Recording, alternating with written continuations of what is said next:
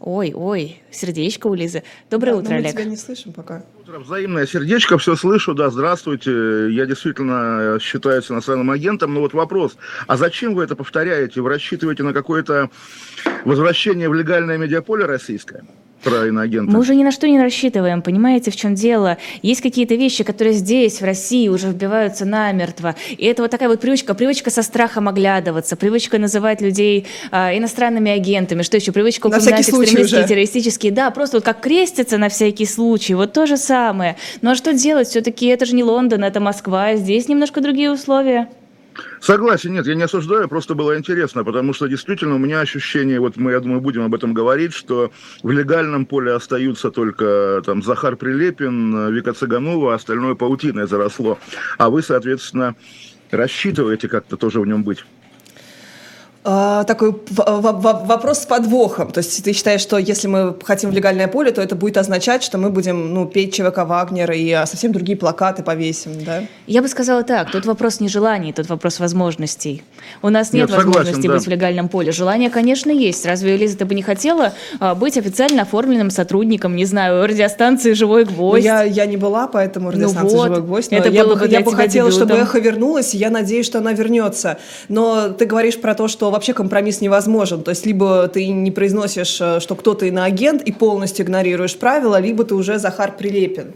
Подожди, нет, я не говорю, что он невозможен. Он, конечно, возможен. Вот мы стараемся. На компромисс есть и сейчас, причем, ну, на самом деле, да, если мы говорим об эхе, конечно, в нулевые десятые эхо было символом вот этого компромисса, а теперь уже не эхо, теперь как раз эхо в подполье, грубо говоря, да, а на ее месте, ну, не знаю, что проект «Осторожно, новости», наверное, который играет примерно ту же роль, как бы не будучи иноагентом, не будучи запрещенным медиа. Ну, так извините, мы тоже иностранный агент. Правду. У нас Венедиктов иностранный агент, у нас Шендерович иностранный агент, у нас Кашин иностранный агент, у нас много Подожди. спикеров иностранных агентов. Э, подожди, спикеры это понятное дело. Спикеров мы, может, мы поэтому их и зовем, что они иностранные агенты. Может, если бы Кашин не был иностранным агентом, мы бы сказали, зачем нам нужен Кашин, не будем его звать. А так, ну как бы почетно у нас.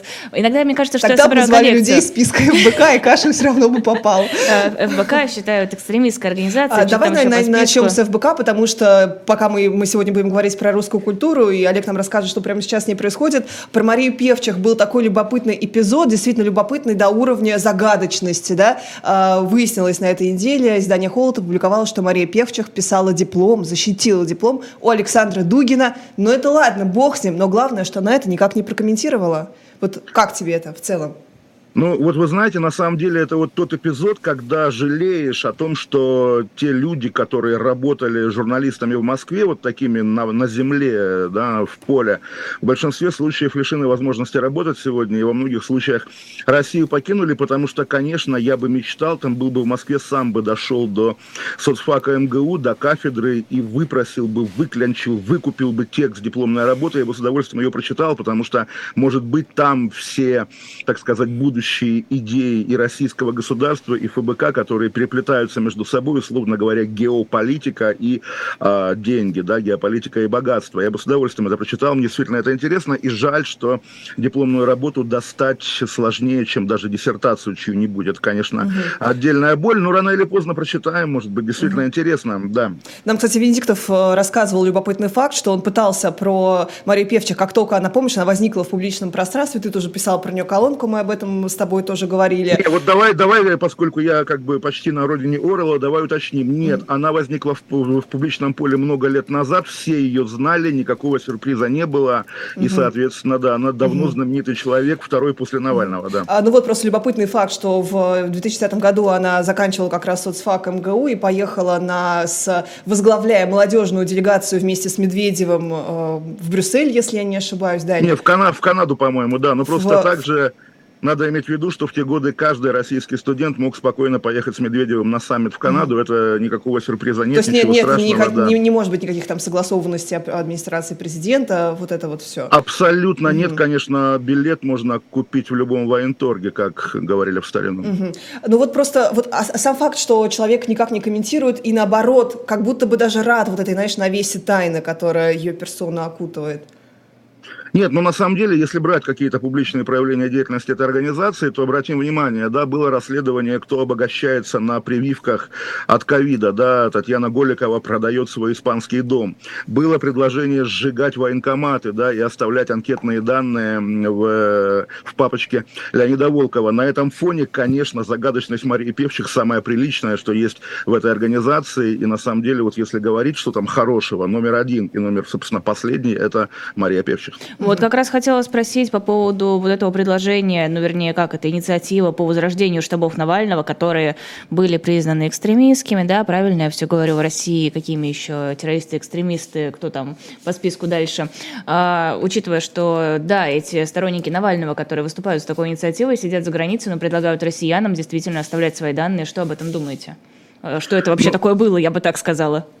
Нет, ну на самом деле ничего об этом не думаю, в том смысле, что, наверное, это их дело. И если честно, да, тут два, две составляющие. Те люди, которые не оставляют свои анкетные данные, им, они молодцы, конечно, и правильно заботятся о своей безопасности. Уже были прецеденты неоднократные, да, утечек баз Фонда борьбы с коррупцией в публичное поле. И, соответственно, люди сталкивались с проблемами вплоть до соприкосновения с э, органами, да, правоохранительными. Но, с другой стороны, было также странно, когда, собственно, уже не первый раз также было в прошлые годы. У меня была много, там, сколько, три года назад колонка «Где все?», когда Владимир Путин отменил Конституцию, да, обнулил Конституцию, и крупнейшая оппозиционная организация по этому поводу молчала, потому что, ну уж не знаю, что не поступало ей никаких на этот счет команд. Или, допустим, пенсионная реформа во время а, чемпионата мира по футболу, когда также главное социальное потрясение конца десятых, и, соответственно, почему-то люди, которые претендуют на оппонирование Владимиру Путину, игнорируют эту тему. Здесь то же самое. 21 сентября Владимир Владимир Путин объявил э, мобилизацию. Это действительно также беспрецедентное событие, буквально э, жесткий пересмотр общественного договора. И, в принципе, да, можно было ждать какой-то реакции от, как раз вот еще раз скажу, главной антипутинской силы. Вместо этого, в лучшем случае, в их там личных твиттерах у той же Марии Певчих появлялось такое обращение к быдлу. Да, быдло, не ходи в военкомат, и все. Никаких организационных, да, системных, уж не знаю, что митинг, не митинг, это опять-таки, это людям виднее, да, ничего не происходило происходило, вот они занимались расследованием деятельности Голиковой. Но это уже не сюрприз, да, что они медленно реагируют, они не умеют немедленно встречать вызовы политической повестки и живут по какому-то, видимо, давно утвержденному плану. Но, как говорится, поэтому, да, вот я говорю, есть позитивная составляющая, что они хоть как-то среагировали на мобилизацию на третью неделю, объявив эти штабы, хотя, еще раз скажу, надеюсь, э, ложков, да, как раньше говорили, которые оставят свои персональные данные в этих анкетах, среди наших слушателей нет. А, ты начал говорить про общественный договор, который э, тогда был тоже нарушен. Вот с одной стороны чемпионат мира, с другой стороны а, пенсионная реформа. Я сегодня такую, ну, не, наверное, не самую для себя даже вот очевидную мысль проговорила вслух, что, на мой взгляд, вот все, что было, весь этот расцвет, такой вот чуть-чуть либеральный, культурный расцвет и Москвы в том числе, и апофеозом которого как раз стал чемпионат мира с, этой, с этим праздником, да, на Никольской улице международном, это все была ошибка, это все была такая завеса, которая прикрывала на самом деле того же самого Путина, Путина, который э, бомбит Украину, который вот э, ухмыляется, говоря о э, том, что не будем уничтожать ее до конца, это не наша цель.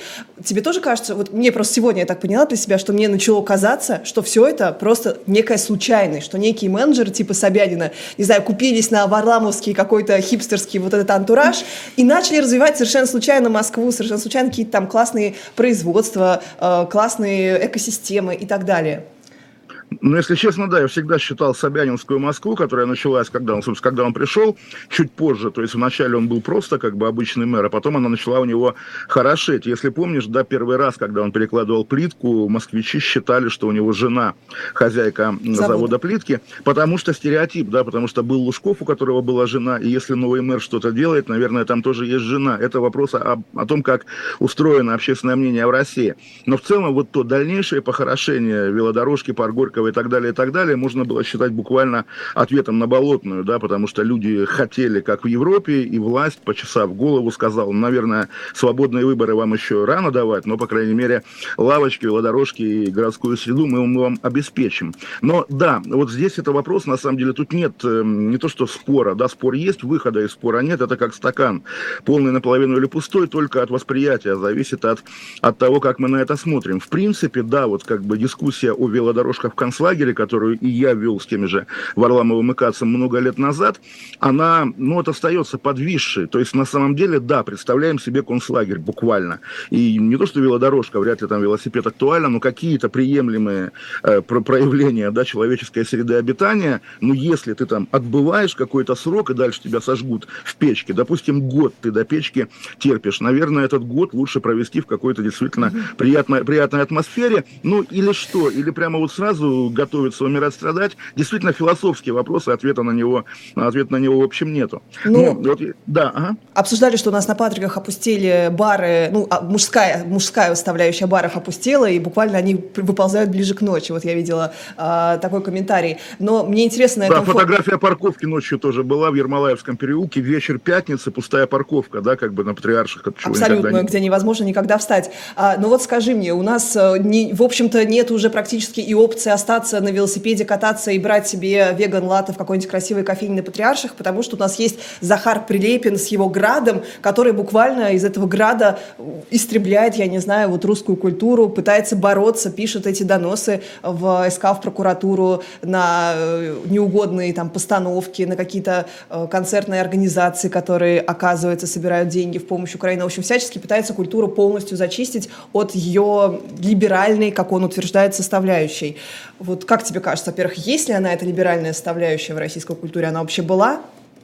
Ну, например, если не ошибаюсь, конечно, по-моему, Константин Богомолов, один из знаковых столпов, да, вот этой либеральной культуры, до сих пор ставит спектакли в Москве, да, в МХТ, по-моему, даже. И Они сняли. В этом смысле... А, а Хабенский, сняли, да, Хабенский же, да, он обещал снять, помнишь, он тоже нет, говорил? Хабенский обещал абстрактно снять, а вот конкретно у Богомолова, по-моему, Богомолова сейчас еще все в порядке, нет, или боюсь ошибиться? А, я, я, если честно, я не проверяла конкретно, но мы знаем прецедент, когда он сам а, изъял да, из своей постановки... Изъял из свой, да, да, да, да, да, да. Символы вот, веры. Но, как раз вот ты говоришь про Захара Прилепина. Буквально вчера у него было очередное, уже там, не знаю, тысячное по счету высказывание, что вот, друзья, изучил да, э, список фильмов, которые выходят в новом году. Там 9 фильмов с участием актера русофоба Серебрякова. Да, какой кошмар, какой кошмар. Фу-фу-фу. И мы видим, ну, во-первых, да, что у Захара Прилепина, во-первых, да, он хоть и какая-то фигура заметная в казенной среде, но у него нет полномочий запретить фильмы с участием Серебрякова. И, во-вторых, даже если бы были, что бы он предложил предложил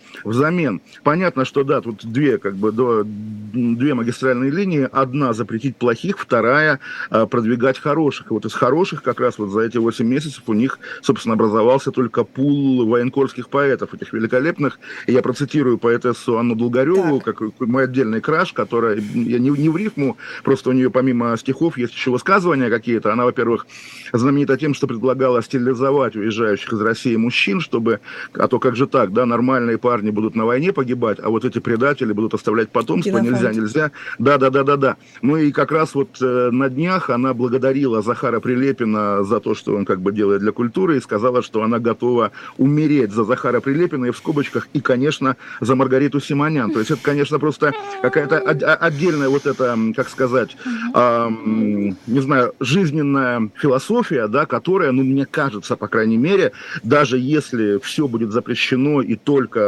военкоров будут крутить по телевизору 24-7, я думаю, они просто не справятся с этим, потому что, да, вот люди с таким представлением о мире, с готовностью умереть за начальство, прямо скажем, а это не... не да не, разве не это искренне? Неужели это правда может быть каким-то искренним порывом, а не просто вот публичной маской?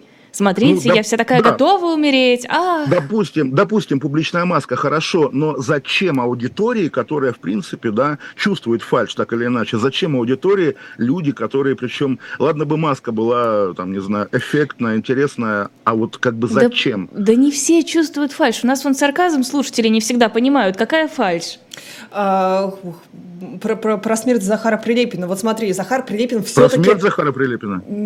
За, за, за Захара, за Захара. А. А, вот Прилепин все-таки он э, писатель. Писатель чуть больше, чем человек. Вот Прилепин говорит, что человек должен быть больше, чем человек, поэтому он должен мочь идти умереть за идею, да, присоединиться там к э, войне, потому что что это нам ваш западный либерализм и индивидуализм и права человека. А, и вот смотри, писатель все-таки он себя оценивает как некий корпус произведений. Но, мне кажется, текущей деятельностью он сам себя того, сам свои произведения, очень, кстати, хорошие, отменяет или нет? Ну, вот это вечный также спор еще со времен Горького, да, допустим, в какой мере, да, соучастие в организации ГУЛАГа буквально, да, отменяет выдающиеся произведения. Наверное, в какой-то мере снижает их ценность, но не более того. А также, поскольку Захар Прилепин, ну, тоже это отдельно надо как бы иметь в виду, он, во-первых, претендовал, да, на то, чтобы наследовать Эдуарду Лимонову, и как писатель, и как персонаж, да, поскольку Лимонов во многом, его главное произведение не только тексты, но и биография. И мы помним эту загадочную, но с годами объяснившую себя и оправдавшую историю, когда уже умирая, да, Эдуард Лимонов ежедневно из последних сил писал у себя в соцсетях посты о том, что он не знает никакого Прилепина, Прилепин не был в его партии, писатель плохой, как бы, и общем, забудьте о нем. Поэтому наследовать не удалось. Да, так вот, и теперь Захар Прилепин, конечно, во-первых, персонаж вот того своего жизненного произведения, причем именно человек, который, ну, пытается, да, до сих пор быть каким-то государственным человеком. Э, ему тоже, вот если вы видели программу Бориса Корчевникова «Жизнь и судьба», у него была программа «Судьба человека», теперь в честь Гроссмана назвали новую программу. Там выступал Захар Прилепин и рассказывал о том, как перед войной ему явился во сне убитый, собственно, своими же охранниками, да, Александр Захарченко, бывший глава Донецкой Народной Республики, улыбался, махал рукой и намекал, что все будет хорошо, а потом, через пару дней, началась война, как здорово. Mm-hmm. И я думаю, да, в истории русской культуры вот это превращение Захара Прилепина, оно тоже, конечно, останется, как бы там об этом не мечтали его оппоненты, да, и люди, которые ему ужасаются о том, чтобы он был предан забвению. Нет, конечно, он будет, в том числе вот как такая неоднозначная фигура. Ну, прямо скажем, эм, там весь 20 век русской культуры, оставшейся на территории Советского Союза, даже Ахматова на самом деле, да, в той или иной мере вызывают вопросы по их взаимодействию с большевистской системой. Угу. И, соответственно, почему-то нет такого, что вот там мы там ненавидим Эйзенштейна, да, который, соответственно, также... Ну, например, с... Хольда же говорят, что справедливо, правильно его там мучили, убивали. Потому вот что кто, он... Кто, кто говорит, я как раз вот про него с детства помню, что его били по голым пяткам палкой. Да, ну сам, сам-то, раз, да. сам-то он тоже вовремя, так сказать, переметнулся на нужную сторону, я имею в виду к большевикам, и это тоже вызывало очень много вопросов и тогда, и, естественно, после его смерти тоже. Не, ну и Бабель, да, дружил с чекистами, посещал там чуть ли не казни, Есенин точно посещал казни. Я к тому, что, да, они как бы все посещали казни, так или иначе, но спустя сто лет люди, которые бы сказали, давайте забудем Есенина, он дружил с госбезопасностью, да, а, они маргинальны. То есть мы Есенина помним, любим, или тем, тем более. Ну, Маяковский немножко другая история, но и Маяковского же забвению не предали. Поэтому как раз вот э, можно себя сегодня утешать тем, что там наступит какая-то прекрасная Россия будущего, и в ней не будет Захара Прилепина, а будет, условно говоря, одна Подожди. сплошная так... Людмила Улицкая. Да, нет, не будет. Не, не будет такого, но смотри, ты сказал вот эту вот какую-то зеркальную историю между Лимоновым, писателем Лимоновым политиком и Прилепиным, писателем Прилепиным политиком. А я перечитала специально, я перечитала перечитала Лимонова, естественно, это я Эдичка начала mm-hmm. перечитывать, потому что сейчас спойлер уже скажу, и перечитала там два первых романа э, Санька и Черная обезьяна. Черная обезьяна не первый mm-hmm. роман э, Прилепина. И могу сказать, что Прилепин, да, просто, ну, очень хороший писатель, а Лимонова я не смогла вообще читать и поняла, что мне, наверное, Тебе просто вот не флёр... хватает душевной стойкости, э, выдержки, нет, самоконтроля. Нет, я, я, я поняла, что я для себя ставлю Захара Прилепина писателя выше, чем э, Лимонова писателя. Э, при этом их политическая Coming биография абс- да, да, да, абсолютно, абсолютно для меня обратная. Вот, ты, не, ты вот как их ставишь, как писателей? Ну, смотри, не соглашусь, я ставлю Лимонова выше все-таки, но, понимаешь, вот этот подход тоже это такой выходящий за пределы нашей военной истории момент, потому что, ну, допустим, да, есть там, уж не знаю, кто, певица Земфира, допустим, да, которая как бы певица Земфира, а есть певица Анна Нетребко, у нее голос лучше, объективно, да, репертуар богаче, она там, не знаю, сама внешне фактурнее. И, наверное, если с этой меркой подходить, мы поставим Анну Непредко, Нетребко в общем зачете выше Земфира. Это будет какая-то ерунда, потому что э, пою там при даже там поправке на разницу жанров и форматов, да, э, артист, да, выступающий, поющий, он ценен не только голосом, не только репертуаром, а вот этим буквально попаданием и в нерв, и отчасти опережением времени, да, потому что можно быть там гораздо более крутым мастером, чем там, не знаю, чем Оксимирон, допустим, да, но но Оксимирон объективно в историю вошел именно потому, что совпал с настроением миллионов, да? Вот, правильная формулировка. В нерв мне не попадает Оксимирон. Олег, Оксимирон или Noise MC? Ой, я бы ответил Слава КПСС, у которого вчера вышел трек э, «Биография», да, заканчивающийся словами как раз про февраль 22 года, и я, слушая эту песню, хорошую, да, при этом подумал, что, конечно, как мы несчастны, да, в том смысле, что любое непрямое высказывание, намек, да, там, как у Земфира в последнем микроальбоме, там, от Луки, да, там, на что-то намекнуло, да, использовала украинское слово одно, кажется, вот какое смелое программное высказывание, это как раз грустно. Я не то, что говорю, что как жаль, что не хватает каких-то песен, где постоянно бы, там, не знаю, что долбилось, там, не знаю, долой Путина и угу. э, э, долой войну, да, но, тем не менее, вот как раз это соотношение поэта и гражданина, которое еще еще Некрасовым было воспето, оно у нас как не то что размыто, у каждого художника есть представление о том, что оно должно быть, но вот э, у многих-многих получается, получается кринж. Ну ладно, Оксимирон или Noise MC, наверное, все равно Оксимирон, я его на самом деле не люблю, но он объективно и сильнее, и роль у него, да, опять же, сыгранная. Что ты там барабанишь? У Ура. нас больше сторонников Noise MC. Хорошо, Олег Кашин добавил еще один голос, но проголосовавших за Noise MC все равно было гораздо больше. А, а да, почему? да, но не гораздо, не гораздо. Для меня тоже совершенно это странно. Для да. меня просто, опять же, не слушая ни того, ни другого, для меня масштаб личности все равно несопоставим. Я считаю, что да, вот прям вот ровно я сказала это чуть раньше в эфире, попадает мне в нерв времени, является олицетворением вот тех самых да там, конца знаю, десятых ну, годов. Да. А, а, у нас вчера была дискуссия с Венедиктовым, все равно не добилась от него я понимания, как мне кажется, по поводу Гоголя. Гоголь. Как э, его величать. Он русский писатель или он украинский писатель, или он русский писатель украинского происхождения. Нужна ли здесь какая-то сноска, потому что мне кажется, что нужна. Ну, смотри, Гитлер, он немецкий политик, германский или австрийский политик? Он же родился в Австрии, собственно, посвятил значительную часть жизни ее воссоединению с Германией. Вот Гитлер чей? А Австрия или Германия? То есть у нас сейчас идет в избежание там каких-то уголовных преследований сравнение Гитлера Я с Гоголем, разнообразие ради. Да. Но это не запрещено. Обычно с Гитлером сравнивают других каких-то личностей. Да-да-да, Гитлер аргумент э, слишком быстро, да, в нашей дискуссии. Ну, ну хорошо, ну хорошо. Еще есть Моцарт, то же самое, Австрия, Германия, как бы, да, вот Ну, австрийский, в Зальцбурге. Почему? Ну, музей в Зальцбурге, ну, все равно Музей в Зальцбурге, да, понимаешь? Вот, если, если да, там, ну, наверняка в Диканьке, да, Полтавской области есть тоже какой-нибудь музей Гоголя, наверное, тоже может быть аргументом, но мне опять-таки кажется, да, что там, понятно, спор можно вести. Вот сидят русские и украинцы в каком-то помещении и дискутируют Гоголь чей, Гоголь чей. Гоголя произведение на русском языке, он как бы много, там, не знаю, в русской школьной программе, кому он нужнее, да, кто как бы им больше дорожит, тому он и принадлежит. Да зачем что... вообще делить Гоголя? Объясню, ну, Бога объясню, ради. объясню. Потому что мне кажется, что в этом вот ответе, который преподносится как такой вот какой-то правильный, он писал на русском, значит, он русский писатель, который так пафосно э, вот это, эти речи обычно произносятся, но это же абсолютно банальщина, это же вообще отсутствие рефлексии. Ты как бы не подумал про то, что Гоголь, а, не мог писать тогда на украинском. Он был дворянином, которого учили на русском, там и на французском, потому что э, это тогда, ну то есть это было институционально. Он мог опубликоваться только на Лиза. русском. Я вот за эту сноску, я Лиза. за некий пересмотр, если Лиза, хотите. Объясни мне, а зачем вообще определять Гоголя как принадлежность какой-то национальности? Есть Гоголь, есть прекрасный Гоголь, замечательный, это классика. Зачем говорить, ну он вот такой-то, он отсюда, он писал на таком-то языке, потому что он не мог писать на другом. Ну в смысле есть Гоголь, его ценность не в том, что он русский или украинский, а в том, а, что он Гоголь. Я думаю, что Олег сейчас лучше мне, наверное, эту мысль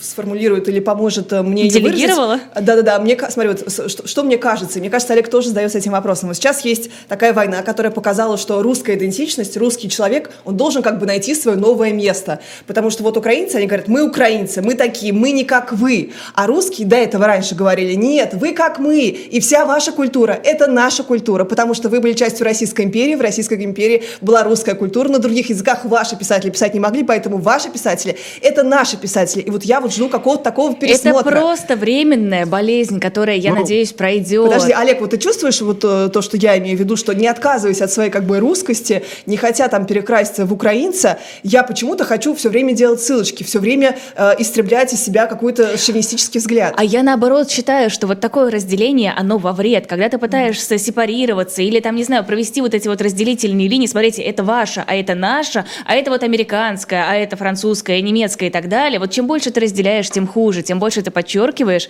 что между нами есть какая-то разница, что есть дистанция, что мы не одинаковые. Зачем? Суть, наоборот, в том, чтобы сказать, мы одинаковые, мы все одинаковые люди, да, у нас свой, свой менталитет, своя культура, да, у нас есть какая-то разница, но зачем э, нас разделять? Зачем? Вот, э, давайте на секунду просто представим, да, что вот в соседнем окошке тут не я сижу, а условно усредненный украинский комментатор, который в ответ на добрую речь, речь Лизы отвечает, там, за поребрик, мокша, мы не один народ, мы не похожи, конечно. То есть можно, конечно, раскрывать душу и говорить, друзья, у нас общая культура, наше отечество, все человечество, и там в идеале, да, чтобы русский перестал быть русским. Но русский, да, пускай он перестанет быть русским после того, как украинец скажет, я тоже общий человек, да, у меня тоже нет родины, тоже нет своей культуры. Потом француз это же скажет, чеченец, якут, тогда русский, следуя за этим трендом, тоже может так говорить. Пока-то этого нет, пока украинцы на то, чем они дорожат, то, что у них осталось. И, кстати, вот Лиза Лазерсон говорила, что э, Гоголь не мог публиковаться на украинском. Вспомни визуально, да, хотя бы сборники Диканьку и Миргород, там каждому произведению предваряется большая цитата из украинской прозы, произвели э, поэзии, да, на украинском русском языке. Поэтому, как бы, по крайней мере, это был, была часть тогдашнего как, как некий колорит, наоборот, такой колониальный немножечко. Паночка померла, все мы это прекрасно ну, помним. прекрасно. Запрещен украинский язык, значит, типа, это империя, да? Ну, мы не будем спорить, язык, что тогда значит, было... Это колорит, да. Ну, как бы нет. Ну, понимаешь, вот это ж не только про украинцев, любой народ. Можно, вот как вчера, да, Рахмон с Путиным полемизировал, что там мы требуем уважения, мы, мы малый народ, да, можно из малого народа, вот там, не знаю, есть там Табриш Шахиди, он, по-моему, этот самый таджик, да, можно переехать в Москву, да, обрусеть и стать самым успешным директором публичных выступлений разных деятелей, от Соловьева до Парфенова, да, хоть ты и таджик, и никого не волнует, что ты таджик, да, а можно наоборот ходить в халате эти бютейки и говорить, я как раз, да, я таджик, я носитель культуры, это вопрос выбора, да, и там есть множество примеров и там ну, там, вот цель у тебя какая? Либо быть символом своего малого народа, да, его там полубогом, да, а можно попробовать себя в большой имперской культуре, которая, конечно, гораздо более космополитична, чем вот любая локальная, как бы это действительно вопрос выбора. Помимо Гоголя, конечно, там в том же 19 веке, чуть позже, да, был Шевченко, который культивировал себе вот именно этот статус, и на самом деле, судя по количеству, опять же, и памятников, и упоминаний в школьных учебниках украинских, да, Шевченко выиграл. Им, если им Шевченко дороже Гоголя, то спора о Гоголе на самом деле и нет. Ну, потому Давайте что Шевченко я... задолго до тренда как бы уже начал признавать свою там национальную идентичность. Конечно, Гоголь жил просто в другом пространстве, понятно. Но я просто, знаешь, за, за такую малюсенькую толику рефлексии, за вот эту вот сносочку, а, которую сейчас так принято, в том числе там в зарубежных музеях ставить по отношению к, там, не знаю, антифеминистским, сексистским не, не, произведениям. Про, про музей пример как раз классический в Лондоне, да, танцовщицы Дега, да, которые назывались русские всю жизнь, а теперь там прям табличка висит, я ходил, смотрел, украинские танцовщицы. Ну, как бы, во-первых, да, можно с точки зрения нашей старой колониальной оптики хихикнуть, можно нейтрально сказать, ну, правда, у них костюмы украинские, там, цветочки на голове, венок, причем желто-синий, ну, наверное, они украинские. А в целом, да, вот как мы говорили в прошлых наших эфирах еще на легальной радиостанции «Эхо Москвы», в целом срать, наверное, да? Не знаю, вот э, хороший комментарий Анири Свободная пишет, Гоголь бы бытописатель русской жизни, конечно, мир, говорит, и остальное украинское, но есть гоголевский Питер, ревизор и так далее, типичная Россия. Вот, э, да, да, да, извините, что у нас такой культурологический э, сегодня получился эфир. Э, ну, то есть ты, тебе не кажется, что нужно как-то пересмотреть русскую идентичность? И если да, то как она будет выражаться? Потому что я вижу вообще некую трагедию вот этой русской идентичности. Где-то быть русским стыдно, где-то хочется немножко побыть украинцем, и люди сами в пользу э, этой своей сущности новые отказываются Нет. от русскости. Ну, ты знаешь, тот же Захар Прилепин, да, пару лет назад написал книгу «Взвод», где тоже попытался пересмотреть русскую идентичность, доказывая, что все заметные фигуры русской культуры, они прежде всего военные, которые, соответственно, всю жизнь мечтали освобождать Макеевку, да, там Лермонтов, Пушкин, вот все на свете, все военные, все солдаты. Вот попытка, да, и на самом деле легко представить ее усугубление, соединение, которое уже идет, да, с культом Великой Отечественной войны, и, в общем, окажется, что, как раз, что и Гоголь не нужен этой официальной российской казенной определенной культуре. С другой стороны, да, вот, например, э, я сам, естественно, там рефлексирую, и пример, да, мы помним стихи Бродского на независимость Украины, которые, наверное, сейчас там мы побоимся просто читать, потому что это действительно будет э, невольным соучастием в бомбежках Киева, да, но провожая, вот буквально, когда началась мобилизация, провожая своих зрителей, многие уезжали в Центральную Азию, многие писали мне, там, типа, Олег, спасибо, что уговорил уехать до того, как это стало трендом, я прочитал у себя в стриме стихи Бродского «Путешествуя в Азии», да, такое сильное стихотворение, которое описывает ну, так, в таких элегических тонах, как надо себя вести, оказавшись в азиатской среде, чтобы тебя там, там не пристукнули, не ограбили и так далее, и так далее. И там есть пара фраз, когда там «бойся широкой скулы» или там «Э, «узость глаза», и, в общем, ну, я не предполагал, что как раз мне мои уехавшие в Казахстан там товарищи напишут «Олег, погоди, вот представь, там мы с казахами сидим и с удовольствием слушаем тебя». И тут ты читаешь стихи Бродского на тему того, что надо бояться казахов. Зачем? Зачем? Я думаю, ага, вот на самом деле Бродский действительно вот как-то подставляется вот во время нынешнего как бы изменения оптики, надо что-то с этим делать. Да, Но... сноску над Брод... под Бродским нужно тоже, потому Давайте что... Давайте все Бродский... затыкаем сносками. Вы, вы ведете себя как Кремль, простите, пожалуйста, или как Роскомнадзор, нет, который... Нет, давайте сноску на Инстаграм, который экстремистская организация, давайте сноску на всех иностранных Знаешь, что он про негров говорил? Ну, цитата про негров. Кто, кто? Ну, Бродский, Бродский, а, он очень господи. старался. Я, ну, думал, ты... я думал, я, да, не, думал я. Ну, ты-то, понятно. Зачем вот, все эти э, сноски? Можно еще одну фразу закончу? Собственно, на, на вопрос-то не ответил. Э, как рефлексировать, да? И я действительно рефлексирую. Но, если бы надо мной, там, не знаю, с ножиком стоял, там, не знаю, Дмитрий Гордон, да, и говорил, рефлексируй, рефлексируй, у меня был бы, естественно, все. Мне кажется, Был это бы, естественно, судьба. протест у Олега Кашина, если бы под ним стоял с ножичком Дмитрий Гордон. Но я, в общем, почему я этот вопрос Олегу и адресовала? Потому что я вижу, вижу прям в нем эту внутреннюю рефлексию, и мне она отозвалась, и я хотела его спросить. Но, видимо, вот отсутствие, отсутствие интернета и отсутствие ответа полного на этот вопрос, это и есть ответ. Или Олег подключится к нам еще. Нам уже Или пора переключаться на Глеба Павловского, который вообще-то должен был еще полторы минуты назад присоединиться к нашему эфиру, но почему-то нет, его пожимает плечами наш видеорежиссер. Подождем а, Глеба Павловского. Надеюсь, что Глеб Олегович очень скоро появится.